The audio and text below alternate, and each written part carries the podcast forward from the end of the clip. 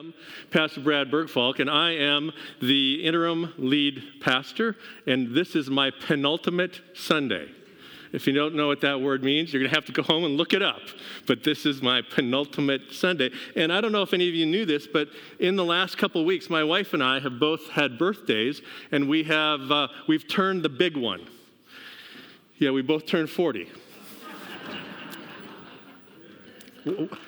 Why are you laughing? Anyway, anyway, so uh, for our birthdays, we decided, you know, since we are moving to the, the Denver area, we thought, you know, why not try to um, to acclimate to the culture of Denver, Denver as much as we can. So my wife bought me a pair of uh, cowboy boots. And, and if she was here, if she was here, she would show you her cowboy boots. And here, here's the cool thing we, we went to a local place here in town. You've probably heard of it, Ni- Nigro's Western store. And so the women's boots are in one aisle and the men's boots are in another. And so we went off to try to find the right boot that we liked um, with, with no intent. And when we get to the register a few minutes later, we both have the exact same boot it's not, it's not often that, that, that uh, those kinds of things happen, but in that case, it was, it was wonderful. Well, today is the, the, the last sermon that I'm going to preach in this series of sermons that we've been in now for a while called Journey with Jesus. And uh, I, I, today would like to, to uh, kind of hit on another sort of foundational uh, characteristic of what it means to follow Jesus, what it means to journey with Jesus. And uh, it, some, some have commented that. That uh, in the last uh, few weeks I've preached with more vigor than previously. I'm not so sure about that. I, I still feel this, as worn out uh, as I, have always felt after this. But, but I, I, I, do want to say to you that, that some of the things that I have preached in the last three, four, five weeks have been kind of those, those fundamental. Um, uh, understandings that I have about what it means to follow Jesus. And, and for me, leaving here and expressing that has been really important uh, at least for me. I, I, don't know if, if it mattered to you or not, but um, if, if there's anything I want you to know as, as we head west and you anticipate uh, your next pastor heading east, that um, this, this relationship that, that God is calling us to have in Jesus is really important. And I stand in front of you every week hopefully trying to make that as clear and as, as winsome as I possibly can. Because I think sometimes we, we forget about the winsome part, right? And we say, oh, gee, another hard thing I, I need to, you know, absorb into my already busy life. Uh, I don't think it needs to be that way, and I hope that somehow I've been able to communicate that. Anyway, so uh, let's speak of what the great commandment is about this morning. And, and to kind of get us on the same page, I'd like to read for us from Mark chapter 12. Mark chapter 12, verses 28 to 34. Again, it's probably not an, uh, a new scripture to you, uh, but, but try to listen uh, as if it was, because that, sometimes that's the key to, to listening to God through the scripture, is, is imagining that you have never heard this, this, this uh, dialogue take place before. One of the scribes came near and heard them disputing with one another, and seeing that he answered them well, he asked them, which commandment is first of all? And Jesus answered, The first is, Hear, O Israel, the Lord our God, the Lord is one.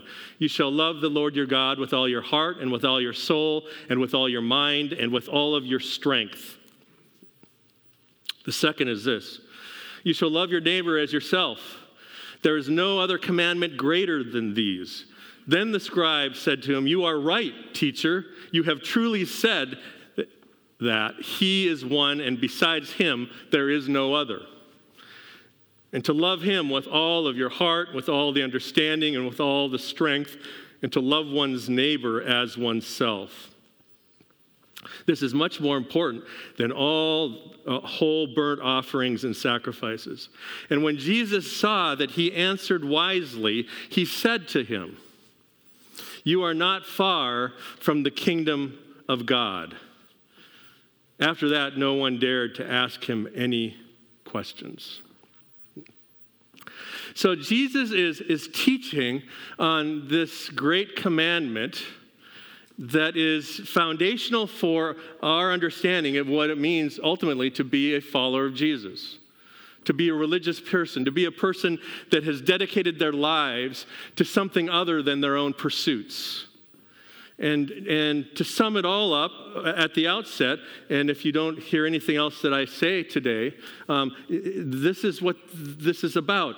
This encounter between Jesus and the teacher of the law addresses the crux of Christian discipleship. And, and there are two marks of Christian discipleship. And the first mark of Christian discipleship is to love God. And the second mark of Christian discipleship is to love neighbor. So, now for those of you who are sitting here in the building and those of you watching online uh, who think or have the tendency to overcomplicate this thing called Christian faith, I, I implore you that, that Jesus is not overcomplicating things here. So, why do we sometimes do that, right? Love God and love neighbor.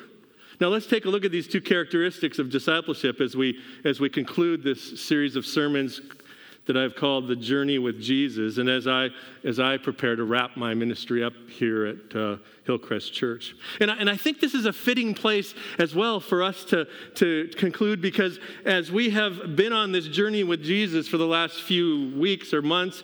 Um, I, I, want to conclude with what I think is a fitting starting place for us to continue our journey with Jesus, right? Because it's not like it, it's not like it comes to an end. I mean, once you get on the once you get on the journey, um, it's it's a ride, but it, um, there's no place that you can kind of say, okay, I'm done. Thanks, God. It's been a fun little a fun little stroll with you on this little part. So, so we're really, you and I are going to continue on this journey with Jesus. I'll just be doing it in, uh, in the Denver, Colorado area, and you'll be doing it here in Prairie Village, Kansas. And will, we will have the joy of knowing that we're both doing it in different parts of the, of the world.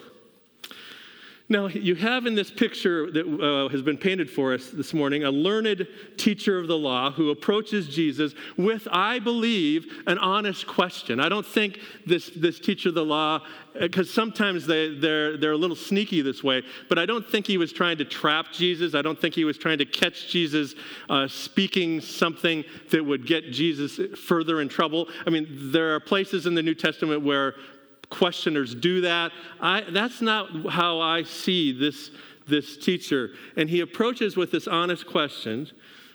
And he's described in the gospel as a teacher of the law. So, what that means is we can assume that he's well versed in, in, um, in religion. He's well versed in, in, in Jewish law, and he's well versed in the nuances of their Bible of that day, which was the Torah. And as a Jewish teacher, he most likely had spent years probably sitting at the feet of some rabbi who, from whom he learned all of the things that he learned. They didn't have public school systems back in those days. So if you wanted to be educated, and, and, and typically that happened in sort of the upper, upper echelon uh, uh, upper social echelon, and it was typically males. I, I'm sorry to say that. But if you wanted to be educated, you attached yourself to some rabbi and you followed that rabbi around and you sat down with that rabbi and you listened to that rabbi as that rabbi spoke about the, the deeper truths of, uh, of, of their religious experience and practice. And I, I, have a hunch that if, if, if asked, this particular uh, teacher of the law could probably recite all 613 laws that are found in the Torah and additionally reference probably some of the, the rabbi's comments, commentary throughout history from the Talmud, because that's what Jewish rabbis could do. Jesus responds to the teacher's questions by quoting a very familiar scripture from Deuteronomy chapter 6. Hear, O Israel, the Lord our God, the Lord is one. Love the Lord your God with all your heart, with all your mind, and with all your strength.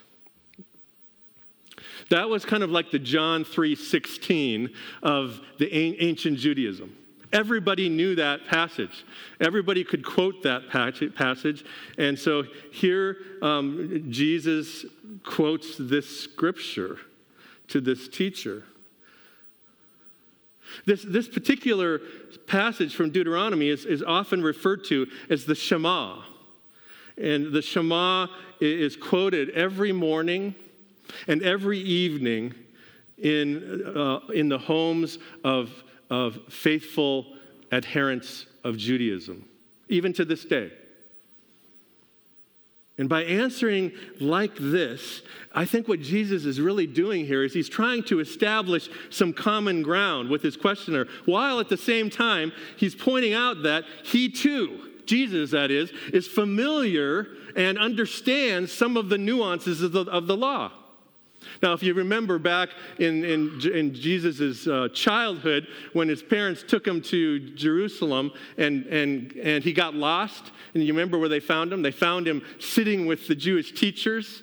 Uh, Jew, Jesus uh, was a practitioner of, of the religion of his day, which was Judaism. And then Jesus does, does something interesting. He's, he adds an additional answer to what's most important. So it's not just love God, he says, love your neighbor as yourself. Love God and love neighbor. And that's what I, what I think is so cool about this particular passage and this particular emphasis. And it's kind of uh, to sort of to illustrate even what's going on here at Hillcrest Church. This drive that we're doing for Mission Adelante is a way for us as the people of God to love our neighbor. And sure, we're going to unload our, you know, stuff we don't want too. So, so there's a double benefit for that, right? And we could think of a variety of ways in which, um, in which our faith is expressed by our love for our neighbor.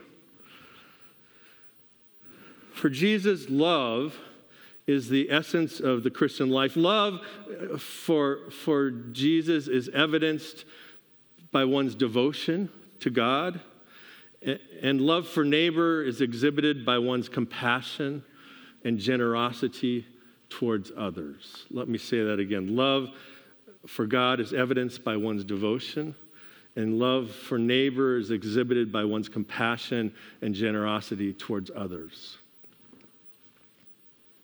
Again, it's not that complicated. So, what does love for God and neighbor actually look like? So, the questions that immediately come to mind uh, as we consider these two important injunctions concerning uh, Christian discipleship is, is what does it look like to love God and what does it look like to love neighbor? Um, I, I, like what the Danish philosopher Soren Kierkegaard uh, said when he summarized what love for God looks like in the title of one of his books that said, Purity of heart is to will one thing. This title evokes a, a, a, picture of love for God that is a singleness of heart with purpose to which the follower of Jesus is committed. And I think that, that, that um, sometimes we get trapped in this, this cycle of religious experience where we forget that, that this is an all in, all or nothing proposition. I mean, it's a bit like uh, do, I don't know if any of you play poker, but uh, if you play poker or watch it on TV or whatever, there's a point that you have a whole bunch of hands that are really not so good, and you try to bluff your way, and you know you, you often fold before you, you lose most of your chips. But then when you get a really good hand, what do you do? You, you lean over and you push all of your chips in, and you say, I'm all in. Christian discipleship is an all in experience. That's what, that's what Kierkegaard is saying. And when our hearts are directed towards God, we don't allow unnecessary distractions that, that, that, don't matter. That's, that's the key thing, that don't matter to get in the way of our vision of what, what God is inviting us to this, this, this life of discipleship. You know, see, the idea of loving God in the ancient world and today, it hasn't changed that much. It, it, looks the same. The practice of devotion to God hasn't, hasn't changed all that much. our love for God is reflected in our practice of our worship. It, uh, the way we worship might be a little different than the way they did back then, but, but we're still both worshiping in a, in a sense. And our intention to put God's priority ahead of our own priorities, that's not different. The only thing that's different is about the, is the distraction is the, is the busyness of our lives that keeps us from that, that un, uh, undistracted focus on our relationship to God. Do you remember the parable, uh, uh, the rich young man, or rich young ruler, I guess? Uh, the young man was not able to place God's priorities ahead of his own priorities, and, and when he wasn't, um, he walked away with his head down. I mean, it was a fairly simple, clear-cut proposition. Uh, either, either you can, either you're all in or you're not. So, to actively worship God and, and pursue God's priorities and have the calling card uh, has been the calling card of Christianity since the very beginning, and things are not that much different. And, and I think it's good for us to remind ourselves of that from time to time because uh, sometimes we have historical amnesia and we think that we came up with all of these good ideas and they weren't around before us. Most, most likely, it's not true. They've been around for a long time. You see, when we love God, it is not a part time pursuit. It's not something that we do once in a while when we're in a jam and we need God to help us out of the jam, right? It's not even something that we can do half heartedly. When we express our love for God, we do so in grateful response to God's love and mercy already poured out to us. We're not doing anything to initiate this relationship. All we are doing is responding to the fact that God has already initiated God's love toward, toward us. The first principle of spiritual formation is a spiritually formed person loves God and others. New Testament scholar uh, Scot McKnight, he wrote a book a few years ago called um, the Jesus Creed. If you want to explore this passage, this love command, in any more detail, or if you want to have a Bible study or, or a book study, I would highly recommend uh, Scot's book. Uh, Scot and I know each other, and uh, I've actually used it in a previous church. And he kind of he kind of lays it out, and it's and it's it's a wonderful um, book the first principle of spiritual formation is this a spiritually formed person loves God and loves others. Again, Scot's not saying anything that I haven't just said to you a minute ago. But I think sometimes we read the great commandment and, and, we stop there. We, we measure our devotion only by that first part of the verse. We measure our devotion by our attendance and worship, except during a pandemic um, or the number of Bible studies that we attend. And I'm often amazed by some of your, uh, some of your um, devotion to multiple Bible studies in any given week and, and, and other Christian activities that we might do. And if we're not careful, our only basis for loving in God involves all the things that we do for God in, in order for God to be pleased with us. This is not, this is not what this text is pointing to. And this is where the, great, the second great commandment, I think, comes in to play. For Jesus, the well rounded life of a disciple not only engages in, in, this sort of vertical relationship between us and God, it also includes this, this horizontal, uh, horizontal relationship between us and others. The measure of our love for our neighbor is the same as the love that we have for ourselves. So let me ask you, how much time did you spend in front of the mirror this morning loving yourself, getting ready to be here? Uh, uh is it possible to give somebody else the same uh, break or the same affection that you give yourself? Of course it is. Jesus says, Love your neighbor as yourself. Think about that for a moment. In, in, that very statement, Jesus is providing us with sort of the, with the, the measuring stick of assessing our horizontal relationship with one another. He doesn't just say, Love your neighbor and stop there and then leave us to try to figure out what exactly does that look like. He says, Love your neighbor in the same way that you love and care for yourself.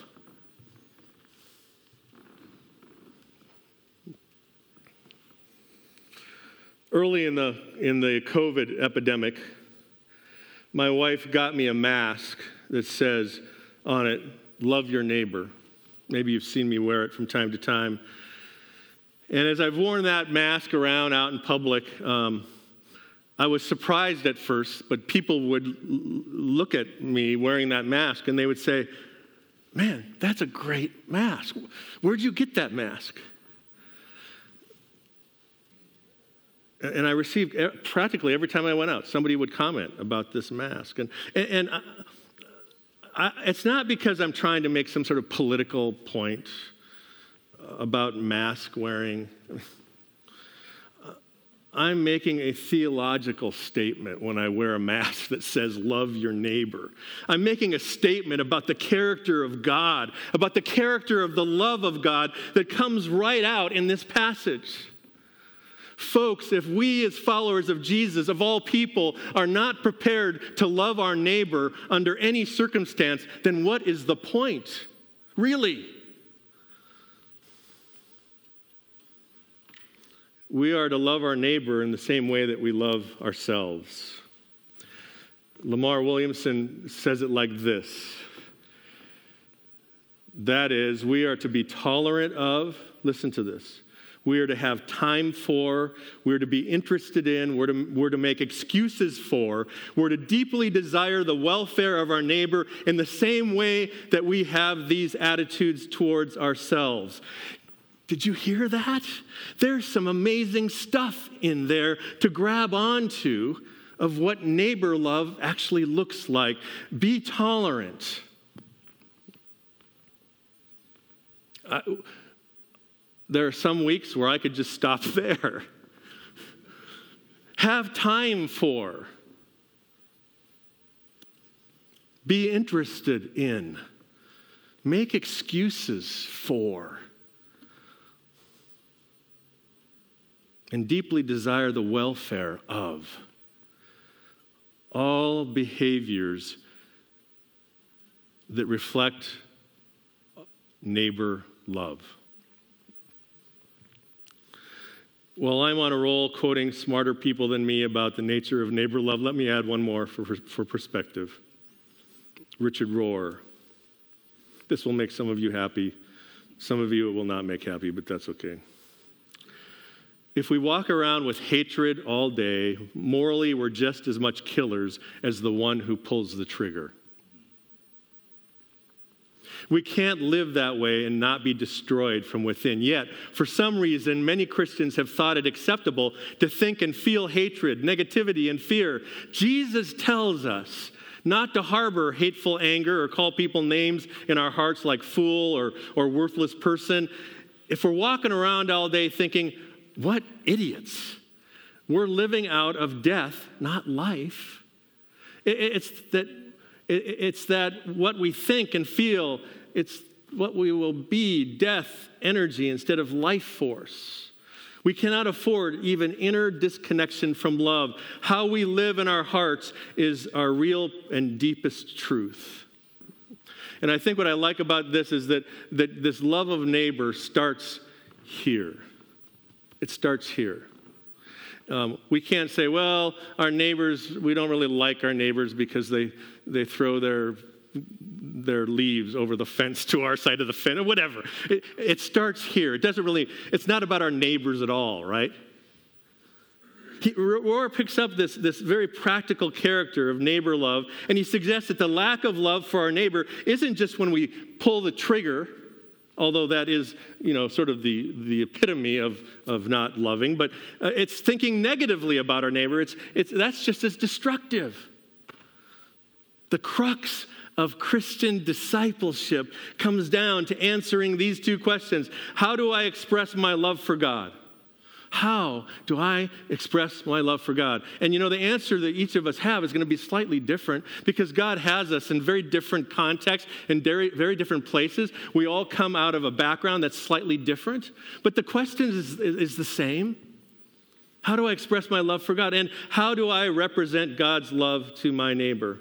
Jesus' answer is this as I wrap up love God as a practice of your devotion to God and love your neighbor to the same extent that you love yourself.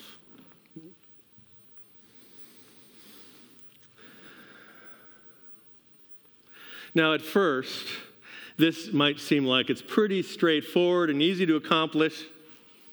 Love God, love neighbor, but not so fast. Some of the time, we are good at loving God. I mean, we're here, right? We're, we're sitting in front of our screen at home, uh, and we could be doing other things on a nice Sunday morning.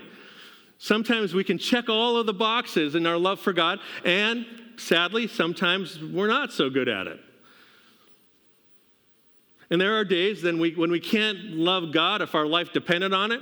You know, we're mad at God. We're, not, we're too busy to pay attention to sort of, sort of that, that aspect of our faith. Yet we do okay caring for our neighbors. What makes this great commandment as relevant today as it was the day that Jesus spoke these words is that you can't really do one without the other. You can't love God and hate your neighbor. And you can't love your neighbor and ignore God. That's the brilliance of this, of, of this passage, this great commandment that Jesus is laying out for us today.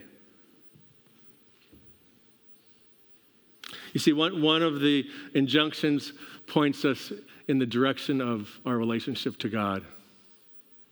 And one of the injunctions points us in the direction of those around us. And each of these stands in tension sometimes. To love God without loving neighbor risks devoting ourselves to personal piety and, and spiritual practice without any content. To love our neighbor without loving God runs the risk of simply adding another requirement to our religious to do list, which in most cases is already too long. Look at Jesus' response to his questioner at the end of this passage when he says, You are not far from God's kingdom. I think what Jesus is saying is if you understand the integral relationship between love of God and neighbor, then you are beginning to understand what life in God's kingdom looks like. So, if you still think that you can attend worship on Sunday and, and show no regard for others on Monday through Saturday, then, then you may not be as close to God's kingdom as you think. On the other hand,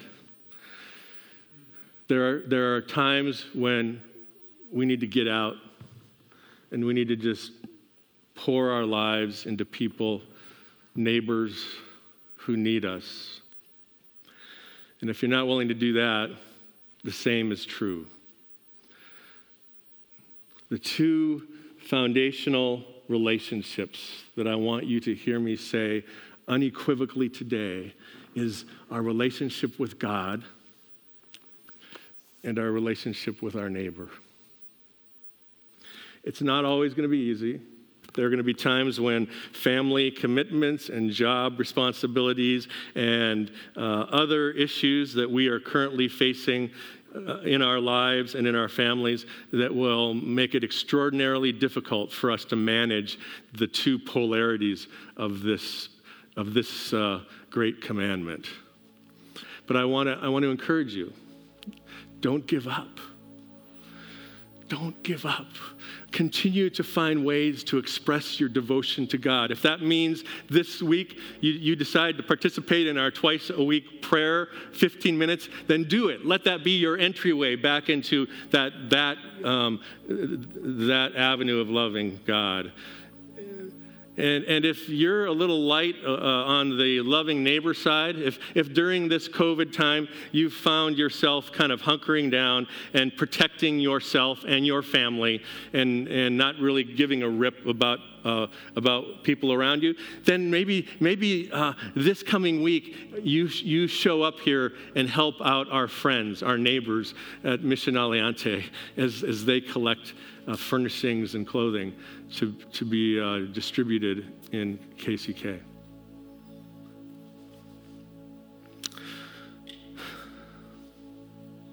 would that each of us might hear these words from Jesus not as a scold, but as an invitation. An invitation to a spiritual life that is rooted in real world faith. Because who wants to have a spiritual life that's in la la land? Nobody does. And at the same time, it's a spiritual life that is hopelessly devoted to God and committed as the day is long to our neighbor. If there ever was a congregation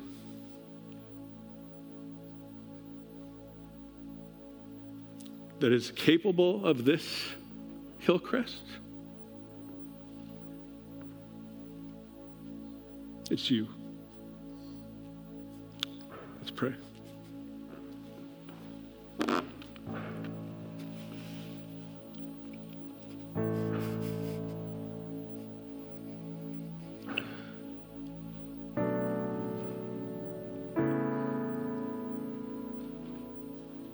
Wherever we fall in this tension of loving you with all of our heart, oh God, and at the same time extending ourselves to our neighbor,